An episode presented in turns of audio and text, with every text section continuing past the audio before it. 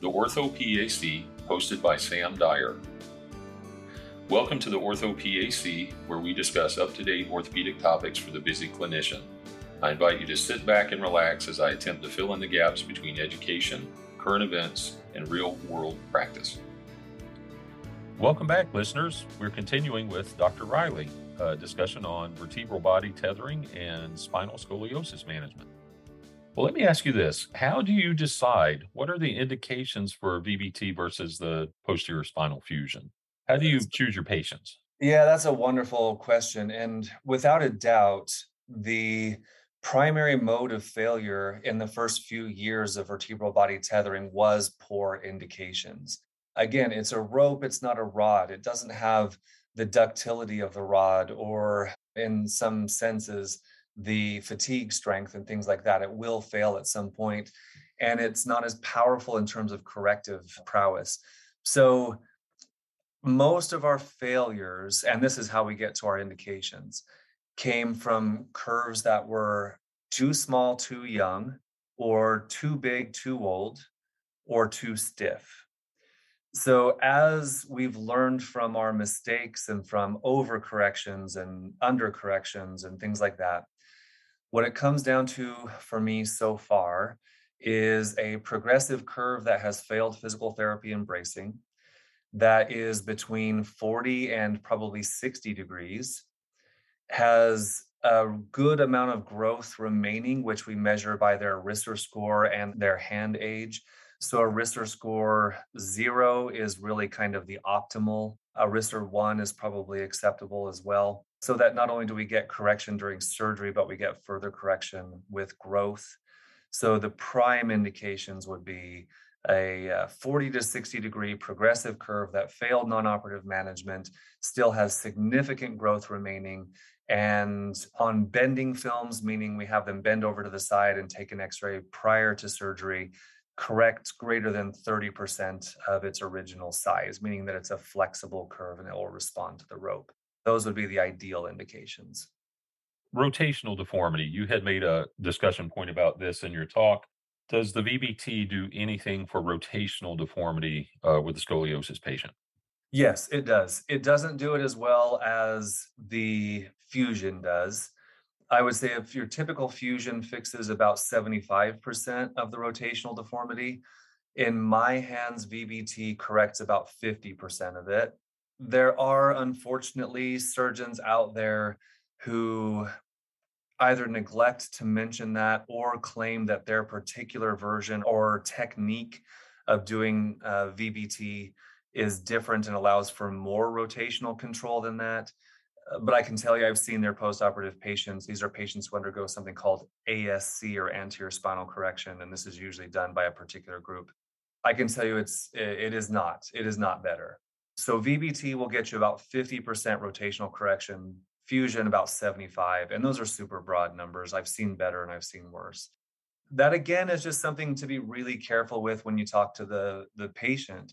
When the patient bends forward and you see that rotational deformity, uh, the famous Adams forward bend test, if that rotational prominence is a primary cause of unhappiness for the patient, then I try to make it crystal clear that VBT will not correct that as well as fusion.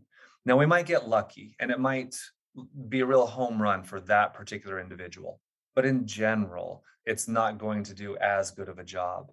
And so, if it is a very high priority for that young lady to have that rotational prominence as unnoticeable as possible, then VBT is not going to do the job as well as fusion. So that is a big difference in my mind between the two. But at the same time, I'm not sure I've ever had a young person, even if they were concerned about their physical appearance, who felt that that was such a priority that they would rather have a fusion compared to VBT. But it is something I want to be crystal clear about when I talk to those patients. Let's talk about postoperatively. What have been your results when you compare VBT to the posterior spinal fusion?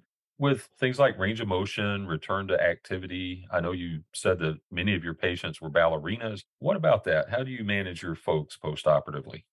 There are two factors that play into that. One is that posterior spinal fusion, the return to activity has become gradually faster and faster over the years. It used to be that we would hold them out of activities for at least six months, if not longer. Now, typically for me, it's between two and four months. If we compare the two directly, I would say postoperative pain control is slightly but significantly better for the VBT patients. Their hospital stay is on average about a day shorter, and their number of days until they're completely off of narcotics is about two days faster for VBT. So they get off of the narcotics faster. We allow our VBT patients to go back to full activities at six weeks. And so far, we have not had a single early failure due to that early return to activities. No screws have pulled out, no tethers have ruptured immediately. So the postoperative protocol is uh, kind of a ridiculously quick return to normal life. And I think just in talking to my PAs who see these patients as much as I do postoperatively, they see a, a really big difference as well. I think the VBT patients just plain old bounce back quicker. Thankfully, we've never had a permanent neurologic injury following any of our spine surgeries, fusion or VBT.